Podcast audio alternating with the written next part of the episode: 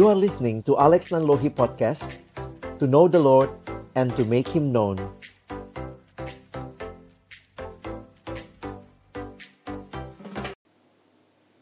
Benar ya Tuhan kami milikmu Dan tidak ada yang bisa memisahkan kami dari kasihmu yang kekal bagi kami Dan kami juga rindu ya Tuhan kembali membuka firman-Mu. Karena itu kami mohon bukalah juga hati kami. Jadikanlah hati kami seperti tanah yang baik. Supaya ketika benih firman Tuhan ditaburkan boleh sungguh-sungguh berakar, bertumbuh, dan berbuah nyata dalam hidup kami. Berkati hambamu yang menyampaikan dan setiap kami yang mendengar, tolonglah kami semua Tuhan, agar kami bukan hanya jadi pendengar firman yang setia, mampukan kami jadi pelaku-pelaku firman-Mu di dalam hidup kami. Segala kemuliaan hanya bagi Tuhan. Berkati pemberitaan firman-Mu dalam nama Yesus. Kami berdoa. Amin. Shalom saudara yang dikasihi Tuhan. Kembali bersyukur dalam sesi ini kita akan melihat apa yang menjadi bagian firman Tuhan bagi kita. Saat ini kita akan melihat tema deeply rooted. Satu tema yang akan mengajak kita juga melihat bagaimana kehidupan kita, orang-orang yang telah menjadi anak Allah, ada tanggung jawab. Kalau tadi kita banyak bicara tentang hak istimewa sebagai anak-anak Allah, maka sesi ini saya ingin mengajak kita melihat juga tanggung jawab apa yang Tuhan rindukan saudara dan saya alami di dalam hidup sebagai anak Allah. Ini sesuatu yang harus balance. Tidak hanya nikmati hak istimewa, privilege, but also responsibility yang menjadi bagian kita. Kalau saya ingin mulai uh, saat ini dengan satu kutipan yang selalu berkesan bagi saya, kutipan ini mengatakan Christianity isn't a religion, It's a relationship with God through Jesus Christ. Kekristenan bukan sekadar agama. Kita tidak hanya bicara ritual, kumpulan ajaran, tetapi kekristenan adalah relasi dengan Allah di dalam Yesus Kristus, anaknya yang tunggal. Sehingga kekristenan sekali lagi bukan sekadar sistem keagamaan, tetapi relasi yang hidup dengan Allah. Karena itu, kita sebagai orang-orang yang percaya pada Kristus itu menjadi sangat penting bagi iman kita. Ini generasi GPS, posisi itu sangat penting, begitu ya. Dan kita harus memastikan dalam hidup kita di mana posisi kita. Apakah kita masih ada di dalam dosa ataukah kita ada di dalam Kristus? Dan sebagaimana yang tadi diingatkan kalau kita ada di dalam Kristus, maka kita yang sudah menerimanya, diberinya kuasa menjadi anak-anak Allah. Nah, ada dua tanggung jawab besar yang saya pikir Tuhan juga inginkan untuk kita. Ini juga sesuatu yang saya katakan tadi di sesi sebelumnya. Uh, ini juga privilege, tapi pada saat yang sama juga ada tanggung jawab. Setiap bayi yang lahir di dunia, maka dia akan lahir dalam sebuah keluarga. Begitu ya? Nggak ada orang yang lahir nggak punya keluarga. Tentu keluarga yang baik, keluarga yang akan membesarkan bayi itu dengan baik. Demikian juga ketika kita dilahirkan kembali oleh kuasa Allah, kita dibawa masuk ke dalam persekutuan dengan tubuh Kristus. Dengan keluarga Allah, God's family. Nah, ini satu sisi saya lihat juga adalah privilege tetapi tanggung jawab yang menyertainya adalah ingat bagian kita untuk juga terus mengalami pertumbuhan. Teman-teman yang dikasihi Tuhan, tentunya banyak orang suka dengan anak kecil ya. Wah, orang tua juga kalau punya anak gitu ya, waktu masih kecil tuh kayaknya wah lucu sekali ya. Tetapi saya pikir orang tua yang normal tentunya tidak ingin anaknya kecil terus. Tapi anak yang lahir dalam keluarga dipastikan dia memperoleh makanan yang cukup, gizi yang cukup, semua yang terbaik supaya dia mengalami pertumbuhan. Jadi, Tuhan memberikan kepada kita keluarga, tapi jangan lupa di dalam keluarga itu juga Tuhan merindukan kita mengalami pertumbuhan. Demikian juga dengan kerohanian kita. Karena itu, mari saat ini kita lihat sama-sama bagaimana Tuhan sendiri memberikan segala yang kita butuhkan untuk pertumbuhan kita. Nah, saya pikir di sini tanggung jawab yang teman-teman dan saya harus benar-benar pahami, ya. Saya akan mengutip beberapa bagian firman Tuhan. Yang pertama saya ambil dari Kolose pasal 2 ayat 6 dan ayat yang ketujuh. Perhatikan di dalam terjemahan Indonesia dikatakan kamu telah menerima Kristus Yesus Tuhan kita. Karena itu hendaklah hidupmu tetap di dalam Dia, hendaklah kamu berakar di dalam Dia dan dibangun di atas Dia, hendaklah kamu bertambah teguh dalam iman yang telah diajarkan kepadamu, dan hendaklah hatimu melimpah dengan syukur. Teman-temanku yang dikasihi Tuhan Yesus Kristus, perhatikan kalau kita ketemu kalimat di Alkitab kata karena itu, wah ini konteks bacaan, maka pasti karena yang sebelumnya. Kalau kita perhatikan ayat yang ke-6 dikatakan karena itu hendaklah kamu tetap di dalam dia. Perhatikan, sebelum kata karena itu ada pernyataan yang dituliskan di awal ayat 6. Kamu telah menerima Kristus Yesus Tuhan kita. Terima Yesus dalam hidup bukan akhir perjalanan rohani kita. Perhatikan baik-baik. Terima Yesus bukan akhir perjalanan rohani kita, tapi justru itu awal perjalanan hidup rohani bersama dengan Tuhan. Karena itu Paulus mengingatkan kepada jemaat Kolose, kamu sudah terima Yesus, that's good. Karena itu, nah, ada tanggung jawab ya. Hendaklah kamu tetap di dalam dia berakar di dalam dia, dibangun di atas dia, bertambah teguh dalam iman. Dan Paulus ini seorang yang sangat kaya gambarannya. Para penafsir Alkitab melihat Paulus dalam bagian ini menggunakan penggambaran yang menarik, saudara. Paulus menggunakan gambaran dunia pertanian, berakar di dalam dia. Paulus menggunakan gambaran dunia sipil, dibangun di atas dia. Jadi seperti membangun rumah begitu ya. Tetapi semua istilah ini hanya menunjukkan tanggung jawab yang tunggal yaitu sebagai orang yang sudah terima Yesus, saudara dan saya adalah murid yang harus terus bertumbuh, growing in Christ. Di dalam tulisan Paulus yang lain, saya juga suka ketika Paulus berbicara tentang pertumbuhan sebagai sesuatu yang sifatnya lebih relasional. Kalau tadi kan kayaknya di berakar gitu ya mungkin saudara pikir wah emangnya aku tumbuhan gitu ya tapi itu istilah menggambarkan keindahan atau spektrum pertumbuhan. Berakar dibangun tapi yang lebih relasional saya nikmati di Filipi pasal 3 ayat 10 dan 11 perhatikan kalimatnya. Filipi 3 10 dan 11 Paulus menuliskan yang ku kehendaki ialah mengenal dia dan kuasa kebangkitannya dan persekutuan dalam penderitaannya di mana aku menjadi serupa dengan dia dalam kematiannya supaya aku akhirnya beroleh kebangkitan dari antara orang mati. Sebenarnya ini adalah bagian dari Filipi pasal 3 di mana Paulus curhat saudara ya. Jadi menarik juga gitu ya, ada pergumulan di jemaat Filipi, salah satunya pengajar sesat. Dan pengajar sesat mengajarkan hal-hal yang aneh-aneh, keselamatan itu harus pakai sunat lah, harus usaha tertentu lah, lalu Paulus kemudian cerita pengalaman pribadinya. Makanya saya bilang ini Paulus lagi curhat ya. Dan ini curhat yang dia tuliskan dari dalam penjara. Jelas kalau kita lihat ayat-ayatnya Paulus lagi ada di dalam penjara. Tetapi situasi penjara tidak membatasi Paulus. Bahkan dia bisa curhat, dia bisa sharing kerinduannya. Dan hal yang menarik yang kita perhatikan tadi.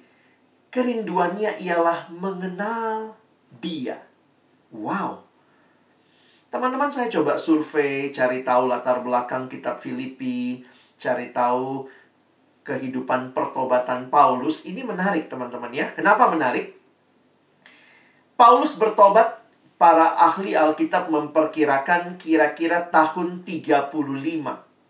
Jadi Paulus bertobat di kisah Rasul 9 itu kira-kira tahun 35.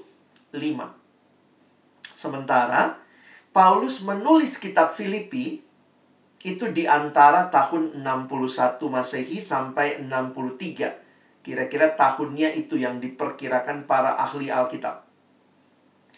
Jadi pertanyaan menarik adalah ketika Paulus tulis kitab Filipi, Paulus sudah berapa lama jadi Kristen? Wow, kita ambil angka yang tingginya saja, anggaplah surat ini ditulis tahun 63. Paulus berarti bertobat tahun 35. Berarti waktu dia tulis kitab Filipi, dia sudah kenal Tuhan kira-kira 28 tahun. Saudara ini amazed buat saya. Kenapa?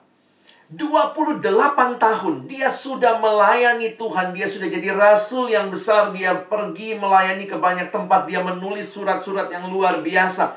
Tapi ketika ditanya, ya kira-kira kalau ditanya ya anggaplah ada ada wartawan waktu itu kita membayangkan ada wartawan dari Filipi Post.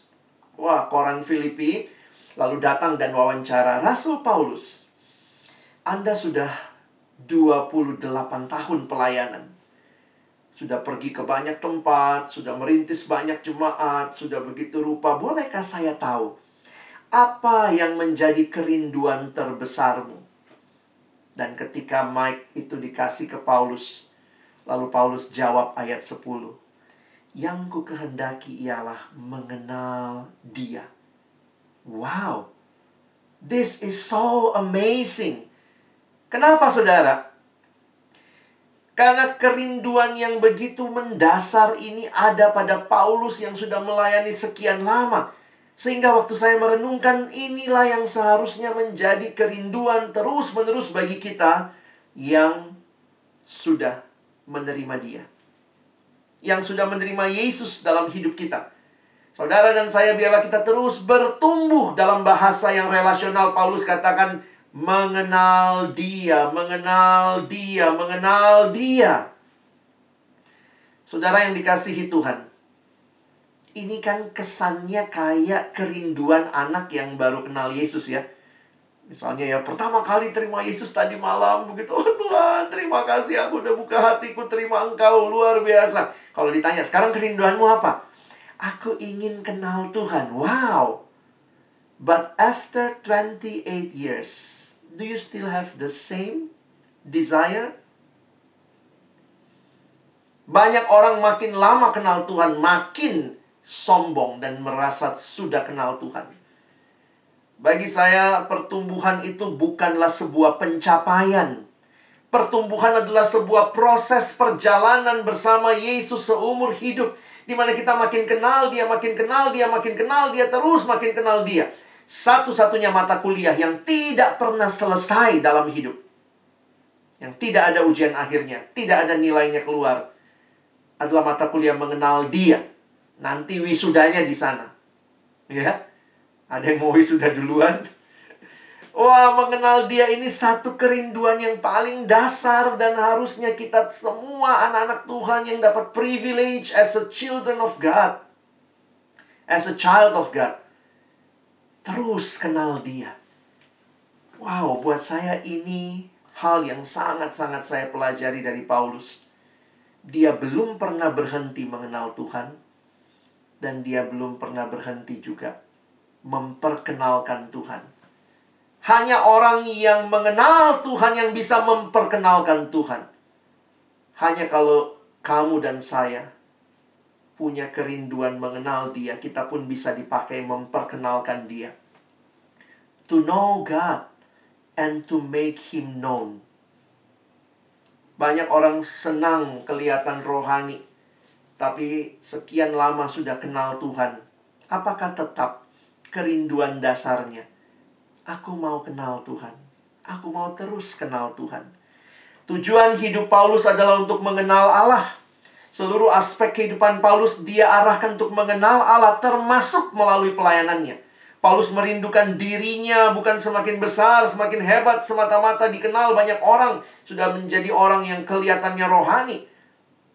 Tapi dia tetap merindukan semakin mengenal Allah. Ini pengenalan yang seperti apa? Saya ingin sedikit angkat ini ya. Bagi saya ini pengenalan yang lebih daripada sekadar informasi. Teman-teman, pengenalan yang Paulus maksudkan kalau kita lihat ayatnya jelas bukan sekadar pengenalan yang sifatnya informasi. Tahu Yesus lahir di mana, tahu siapa nama papa mama Yesus. Pengenalan Paulus akan Tuhan bukan untuk cerdas cermat Alkitab. Banyak orang kalau cerdas cermat Alkitab bisa gampang jawabnya, wah pinter banget jawab semua ya. Tapi Paulus bicara pengenalan yang lebih dari sekadar informasi. Bukan berarti kita nggak butuh informasi. Alkitab kan juga banyak hal di dalamnya. Kita belajar, kita mengerti, kita tahu informasi. Tetapi pengenalan yang lebih lagi yang sifatnya relasi. Karena dimulai di dalam iman kepada Kristus. Dan inilah yang terlihat jelas dari kerinduan Paulus. Teman-teman yang dikasihi Tuhan, saya kasih contoh. Apa bedanya tahu dan kenal?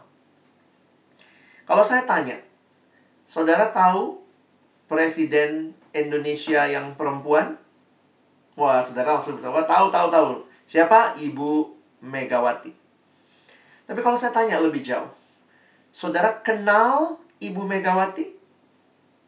Wah, mungkin saudara bisa bilang, ya kalau memang kenal ya, wah saya kenal pak ya, tapi mungkin akan saudara katakan, wah saya cuma tahu pak, saya nggak kenal.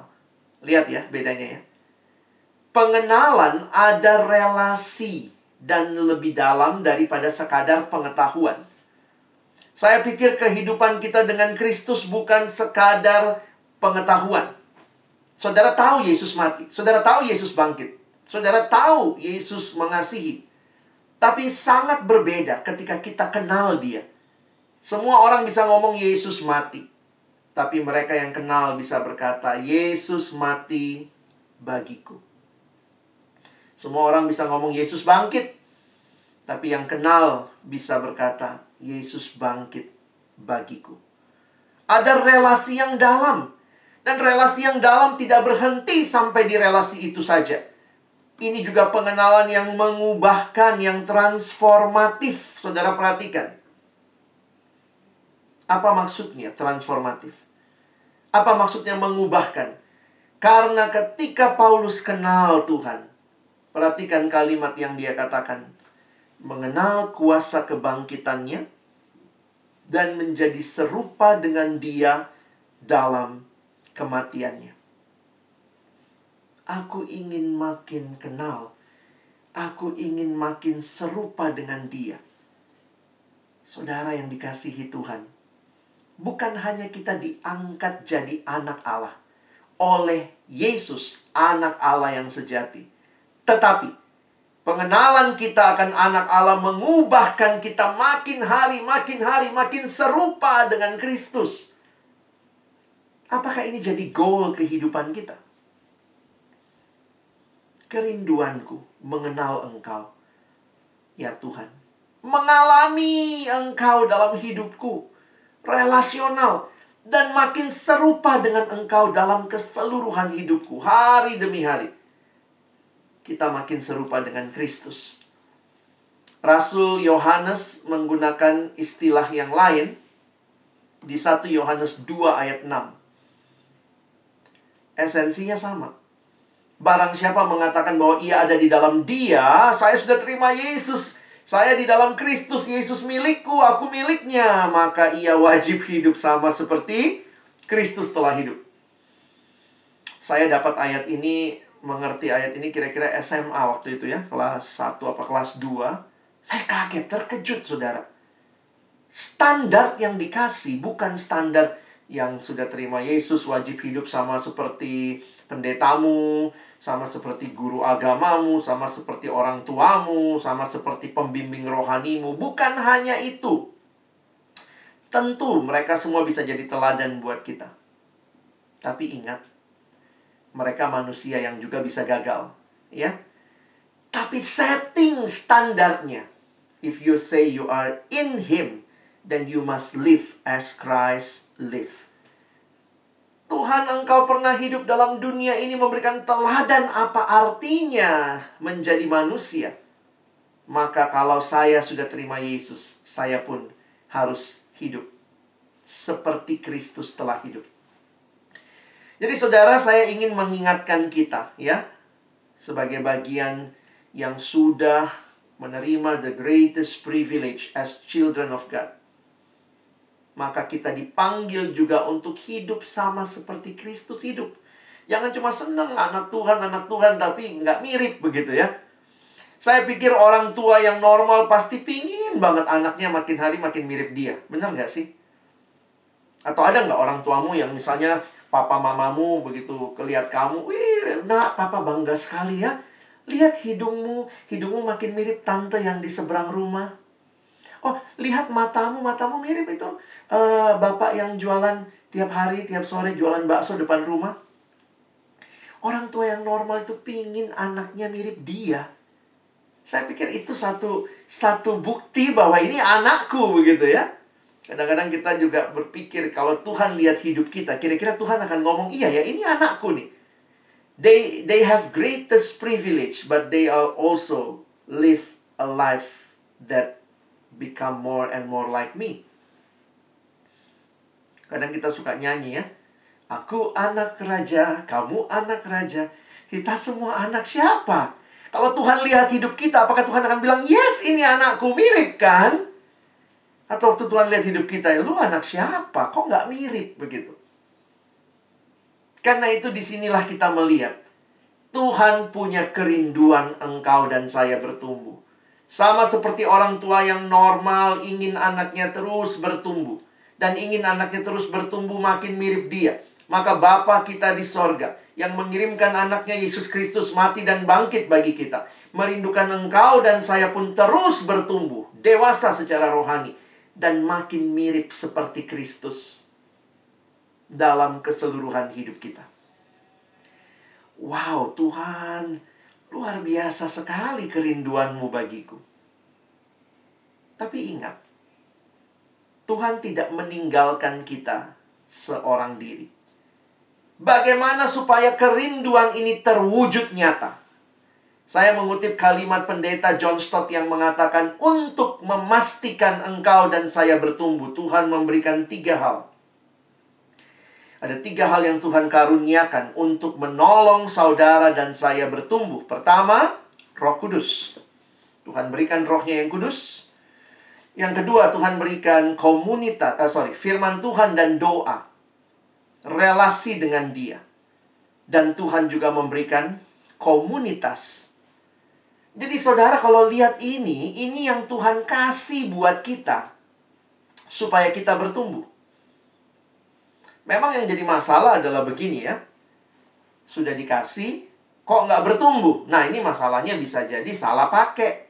Nggak tahu cara makainya. Nah itu kira-kira seperti itu. Saya ingat di zaman saya kecil ya, ini beda generasi kita ya. Tapi zaman kami kecil itu ada bercandaan soal iklan. Dulu ada satu ya kalian juga mungkin kenal ya merek deterjen yang waktu itu sangat viral di zaman kami kecil namanya Rinso. Wah, Rinso itu viral sekali dan kemudian ada tagline-nya. Rinso mencuci sendiri. Wah, jadi adalah joke yang dibuat tentang sepasang suami istri beli rinso. Wah, habis beli rinso, malam hari ditaruhlah pakaian kotor dan ditaruh rinso. Lalu kemudian suaminya bilang sama istrinya ya karena istrinya ngintip ya mau lihat gimana Rinso mencuci sendiri. Terus suaminya bilang jangan masuk aja ntar Rinso malu.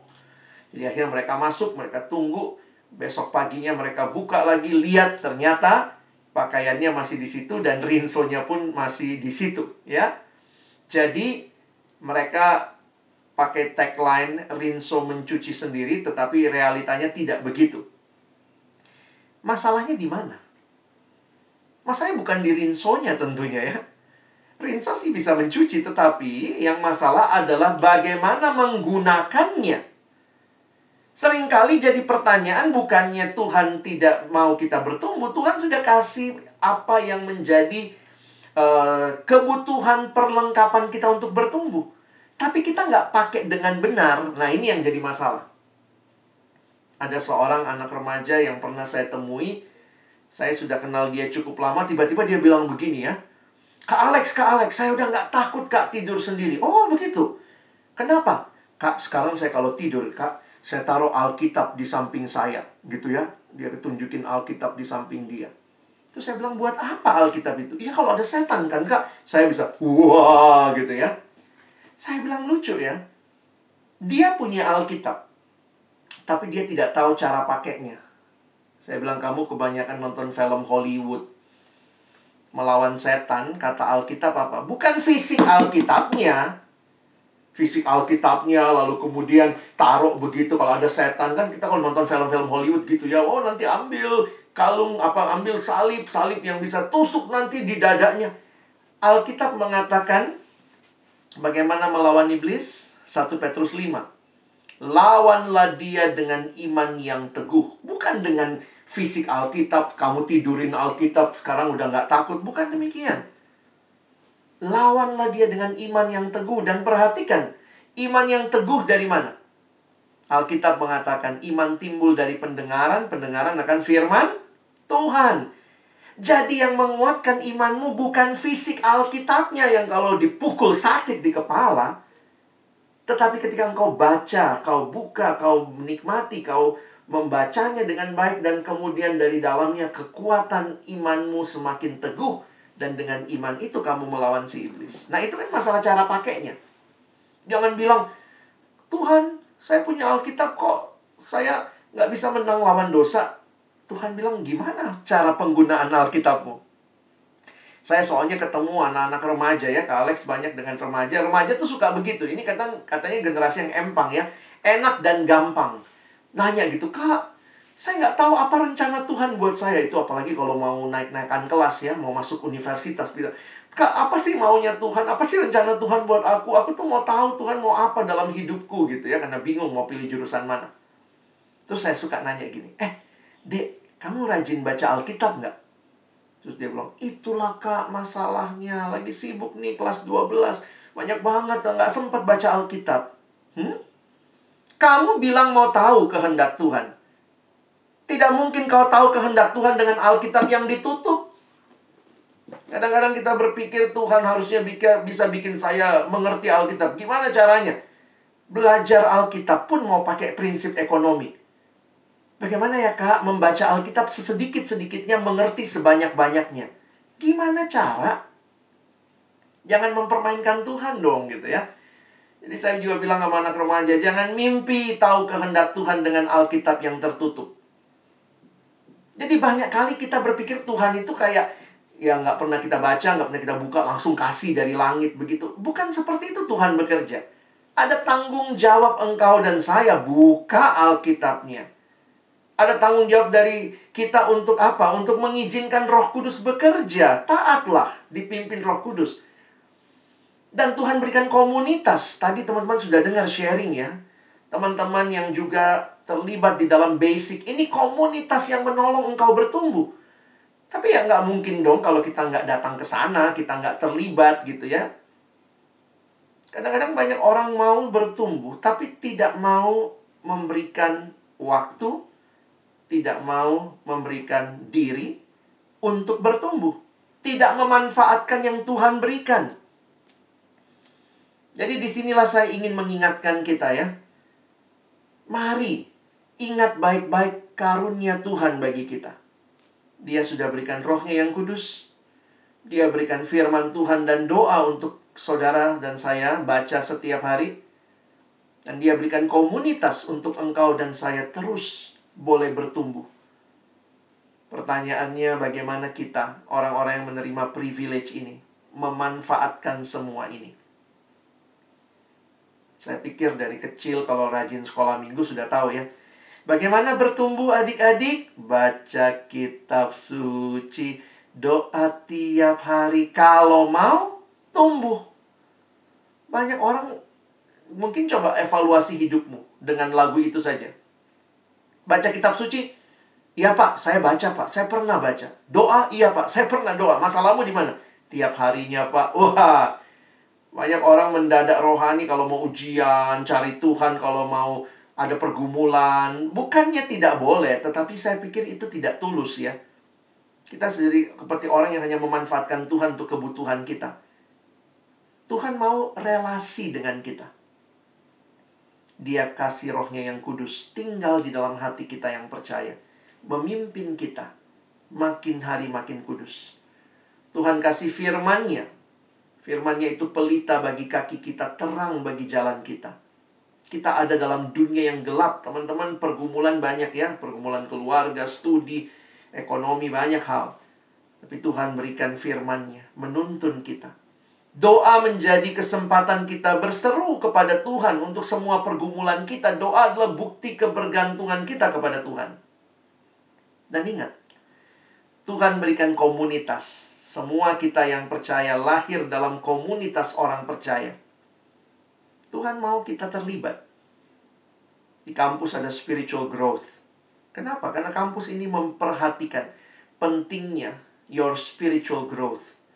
Ada sahabat-sahabat yang jadi pengurus, ada sahabat-sahabat yang terlibat di dalam berbagai aktivitas yang menolong kamu bertumbuh. Pertanyaannya, maukah engkau juga memaksimalkan semua hal yang Tuhan karuniakan untuk pertumbuhanmu? Mari saudara bukan menjawab saya, bukan menjawab pengurus, bukan menjawab panitia. Jawablah Tuhan yang kenal hatimu. Tuhan, aku mau bertumbuh. Dan aku akan memaksimalkan semua yang sudah kau karuniakan. Supaya aku bertumbuh. Aku makin kenal Tuhan. Dan pakailah hidupku. Juga memperkenalkan Tuhan hanya jika engkau deeply rooted in Christ. Hanya jika engkau know Christ well, maka engkau pun bisa dipakai untuk memperkenalkan Kristus kepada orang lain. Selamat menjalani kehidupan sebagai anak Allah dengan privilege, hak istimewa, tapi juga dengan tanggung jawab di hadapan Tuhan. Amin. Mari kita berdoa. Tuhan terima kasih semua kerinduanmu kami dengar melalui firman hari ini, melalui setiap sesi yang sudah dibukakan. Dan Tuhan menantang kami untuk pergi hidup sebagai murid, sebagai anak-anakmu. Ini tanggung jawab kami menghidupi setiap kebenaran yang kami dengar Tuhan tolong kami sekali lagi. Bukan cuma jadi pendengar firman yang setia. Jadikan kami pelaku-pelaku firman-Mu di dalam hidup kami, di dalam masa muda kami. We want to know you more and more. Dan kami juga mau hidup memperkenalkan Engkau to make you known to other people through our lives. Ini doa kami, kerinduan kami. Dalam nama Tuhan Yesus, kami bersyukur, kami berdoa. Amin.